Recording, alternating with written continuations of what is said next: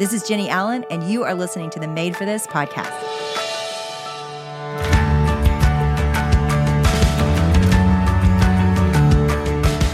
Thanks to Olive and June for supporting Made for This. Get salon perfect nails at home. Your new nail life is here.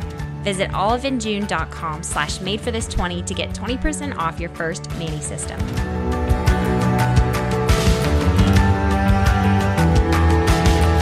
If you're following along with the Find Your People book club, this week we'll be reading chapter 8. And now, here's Jennie.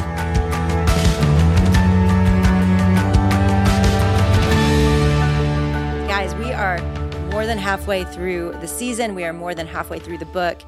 And my prayer is that as we are going deeper and deeper into this, that you are connected to people and that those relationships are getting deeper. I hope that you're not just listening. I hope you're actually going and putting some of these things into practice. I hope that, yes, your perspective is shifting and changing and you're thinking differently about community and your village and noticing people that, that you'd never noticed before that could be good friends. But I hope you're also going to dinners and coffees and starting to talk more deeply about relationship and what you need from each other and what it would look like to do life in a deeper way. And and one of the greatest and most fun ways to bond quickly is to have a shared mission.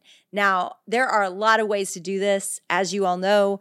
Um, many of you are tennis players and you're on tennis teams or for crying out loud you're a bowler like my dad you're in a bowling league, although I think that thing has died. I don't know. I think those are pretty special ways to connect. Maybe it's it's you're in a workplace and and you have a shared mission of a secular job where you're doing numbers and crunching numbers together or a teacher you're in ministry or parachurch ministry or you serve at your church and you volunteer and you help create with people those people that you're serving with or working with or playing with or whatever the thing is you do together that is a unique space to get deeper friendships because you have a shared common interest and a shared common goal. Now, as believers, we have a shared common interest and goal in everything we do. As I've talked about before, we are called to make disciples. And so that is our purpose, no matter what it is we do for an occupation, no matter where we live, no matter what our kids are involved in. That is our purpose everywhere we go with everyone we meet, that we are to be giving away the love of God and helping people follow Him and know Him. So that's exciting because if you're a believer, that means with other believers, you always have a shared mission and a purpose. This doesn't have to be rocket science. You don't have to think of some brilliant thing you and all your friends can do together, although maybe that's one thing you feel called to do walking away from the book. But you can make anywhere a mission field. As I talk about in the book, there was this beautiful story of one of my friend's fathers that was put in a nursing home and he couldn't leave his bed. And so he put a sign, he had somebody make him a sign and put it on his door, the house of forgiveness. And everybody would come in and confess their sin to him. And it was unbelievable. They said that at his funeral, there were so many people that came that just said that they shared things with him that they'd never shared with anybody else. And and the lives that were changed because he just put a sign on his door and said, I'm here you can share life with me here. And he did that mission with the nurses, with the staff. They all helped him rally people to his room so that he could stay on mission till the end of his life. And it just was so convicting when I heard that story because anywhere can be a mission field and anyone can be your teammates. And you can join in mission no matter even if you feel stuck where you are and you feel like I can't leave the house, then then you can somehow creatively I've watched it happen. Find a way to gather with people over Zoom to create a way for people to connect with you even from your home. That's the world we live in, guys. So I just want to begin by saying you probably already have this in your life. This is probably not something that you're going to have to create or cause to exist. This is probably something that you already are doing, that you already love. Now, you may be at a point in life, maybe your kids just all went to college, or maybe you just got to college and you're just starting a new life, you may be at a point where you need to add some things to your life. You need to make some choices. And I would say make those choices around community. It is the first and most important decision maker in life. It needs to be the first thing in your grid when you're deciding where to live, when you're deciding what to do, when you're deciding what church to go to, what town to live in. All of that should revolve. You start to build your life around where do you have people you can connect with and be on mission with and be a team with. I am a big proponent of you living in a smaller house if that means you stay near the people that you're already doing life and community with.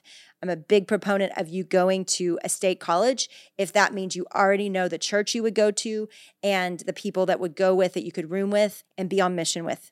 Those choices you should be considering first and foremost who you do life with because who you do life with will point you in the direction that you will go, right? And if you just show up cold with no one, again, many of us have to in life, we kind of have to show up cold. And that's where you find a local church quickly and you put those things in place in your life. But that should be the main determiner of your activities, of what you do, how you do it, and why you do it. And I don't think we say that enough. And I don't think people actually are making decisions based on that. They they make decisions based on convenience, they make decisions based on success or money, they make decisions based on anything but people. And it should be the primary factor about what you do and why you do it. Now, most of you are not going to move. Most of you are not going to start new activities. Most of you are going to be doing exactly what you're doing yesterday and the day before that and the day before that. What you're going to do differently is you're going to start seeing it as a mission field. You're going to notice God has put me in this place with these people for a reason. Acts 17, y'all hear me quote it all the time. It's a life verse. He draws our boundary places and he sets people in their time, their allotted times, and the boundary lines are drawn for them so that perhaps people may feel their way to God, so that perhaps people may watch your life, where you live, how you live, and find God. That is so exciting because that means He put you in Idaho, He put you in Birmingham, he put you on that college campus at Ole Miss or wherever you go. He has set you in your places and he has said, I've put you in this neighborhood. I've put your kid on the soccer team. I've put you in this sorority. I have put you on this sports team. I have put you in these places so that perhaps people may feel their way to God. And if that is not a mission, I don't know what's wrong with you. That is the most exciting, important mission on earth, right? The very most. saving people forever. Like there's not a bigger, bolder, crazier, more amazing mission we could ever have. And that gets to plant itself in our everyday lives. So beautiful. But we tend to feel disconnected because we don't see our lives as a mission, as a race, like Hebrews talks about, where we're running our race that's set before us. We, we see ourselves as unimportant. We see our lives as not mattering. And so we don't cling to each other because we don't realize how important it is what we're doing. We talked about accountability last week. Accountability starts to matter when you realize how important your mission is. You don't want to be derailed from your race because of sin or a burden, because you want to run the race that God set before you. You don't want to miss it. When you really believe that you have an important part of the kingdom, as Corinthians talks about, that you're a hand or a foot or a stomach or an ear, you have a part in the body of Christ and if you don't play it the body gets sick. If you realize like how needed you are in the story of god and the the work of god then you go i, I want to be accountable because i don't want to derail because of my finances. I don't want to derail because of my broken marriage. I don't want to miss the mission and the works god prepared in advance for me to do because i was an idiot on a saturday night. Like i want to live holy. I want to live set apart and different. I don't want to miss all that he has for me and so that perspective, that worldview begins to shape everything. So the mission really is urgent. and I know you're thinking, we're talking about friendship. Like, why are we talking about a mission? Because it all goes together. Because of the race that we're running, we need the people to help us do it. We need other people to play their parts. And, and so you go and grab your friend that is being, you know, a brat and in a dark, horrible relationship and you care about them and you love them, but you also like, get back in the race with me. Like, don't miss these years when you're dating this stupid guy that is no good for you. You know, we, we talk differently to our friends because of it. And that's my hope is that this over time is giving you a worldview that you are moved to live differently, to view your everyday circumstances differently. Have to stop whatever you're doing right now and go check out Olive and June. I have their new press on nails on right now. And not gonna lie, I was a skeptic. I'm really hard on my nails, like really hard. And I put them on this week. They were so simple. Olive and June sent us their amazing Mani system, and they have a deal for you. Visit oliveandjune.com slash made for this 20 to get 20% off your first Mani system. So you know I've told you that their nail polish lasts seven plus days and do not chip because their mani system is the ultimate secret behind salon perfect nails at home. Olive and June offers press ons too. So, a salon look in minutes that's better than gel, they last 10 plus days, and they come with the most sizes ever. I have unusual shaped thumbs, and I was like, surely I won't be able to find a press on nail that actually works for my thumbs. And they did, and they look amazing. I am so excited to use Olive and June's press on mani system. Olive and June's mini system comes with all the tools that you need in one box. It is like literally foolproof, and it comes with this thing called the Poppy, which is a patented brush handle that makes it really easy to paint with both of your hands. Getting beautiful salon perfect nails at home is now a dream come true with Olive and June. Your new nail life is here. Visit oliveandjune.com slash made for this 20 for 20% off your first mani system. That's O L I V E A N D J U N E dot com slash made for this 20 for 20% off your first mani system. And now back to Jennie. I, I don't read negative Amazon reviews because they feel mean and sad, and it doesn't feel good to read them. But I did catch a glimpse of someone that had written a, a one star review of the book. And I don't know how much they read of it. And I actually didn't even read all the criticism, but I did read the title of their criticism. And it was like, I can't believe Jennie went from Pastor X to, which is Pastor X's story you've heard on the podcast, is in the Middle East as a church planner, to this book. And I'm thinking to myself, okay, first of all, I actually interviewed Pastor X for this book. He actually taught me a lot about community and gave and shaped my vision for this book on community. So I thought it was a funny thing to say. I assume what what the person meant was this felt shallow compared to the interview and everything going on in the Middle East and the, and the underground church. And I just want to pound my fist on the table and say that is insane.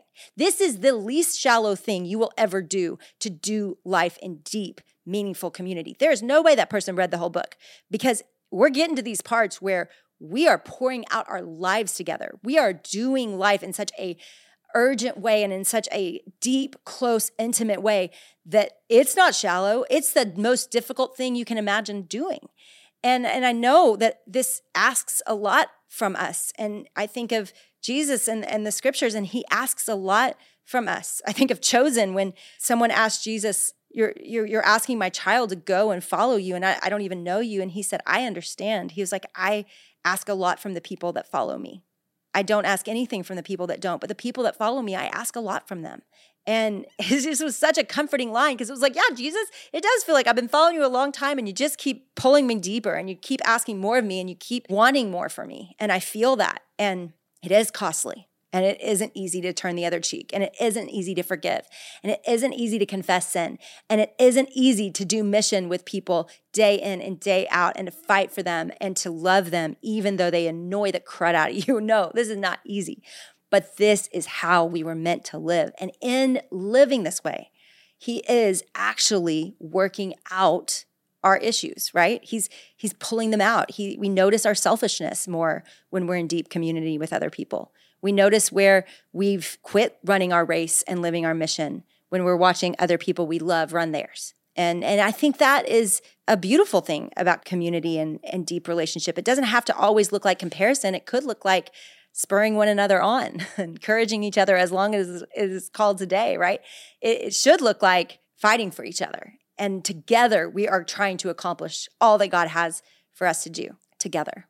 I think one of the greatest things we can do for each other is to dream together, to imagine what it would look like to sit down with people that love you and say, Help me dream for my next year of my life. What would you think my gifts are? And what would you think I could do with this little bit of margin or time that I have? I don't, I don't know. I, I feel like my kids are maybe just going to school or I just got to college. And, and I think I have a little margin to spend right now on a new hobby or or passion or something that could bring new relationships into my life and how fun it would be to sit down with a few people. And i promise you they would think that was so fun to do with you. I know that would feel selfish. I know you would be scared to ask people but i'm telling you they would love it. They would love it.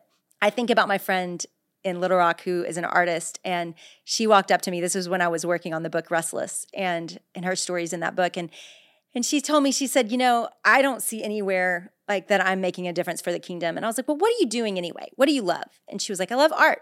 And that's what I do. Like when I'm not with my kids, I'm painting or I'm doing art for people. And that was her job. And I said, What if you just joined a local art community, like a, gallery, or I'm sure there's gatherings of fellow artists that are, is in the city. And she started laughing. She was like, I just got an invitation last week to a gallery show. I think I'm going to go. And she grabbed one of her other friends that also was an artist, and the two of them went together to this gallery show. I saw her six months later, and she had a whole new network of artist friends that didn't know God, most of them, and that loved her and her friend. And the two of them were in now the art community of this town and making such a difference and going to dinner with new people and giving God away to new people.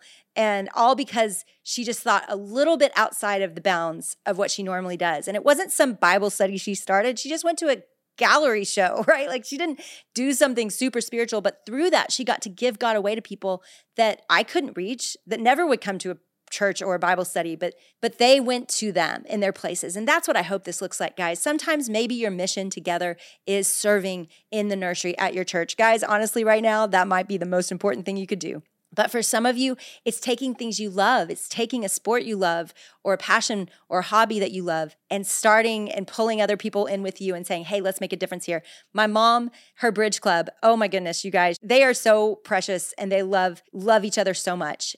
Whatever it is for you, wherever you are called to be, it can be a mission field and the people around you can be your teammates. And I promise you, that's the most fun way to live. The people I feel closest to are the people in the trenches with me. They're my coworkers at If Gathering who feel like family. They are the people who I'm raising my kids with in our small group that are helping me punish them and figure out what to do. Those are the people I feel closest to. We're on shared missions together. And we're trying to raise our kids. We're trying to, you know, build something that matters in the world. And it's just so much more fun than just sitting around having coffee talking about nothing.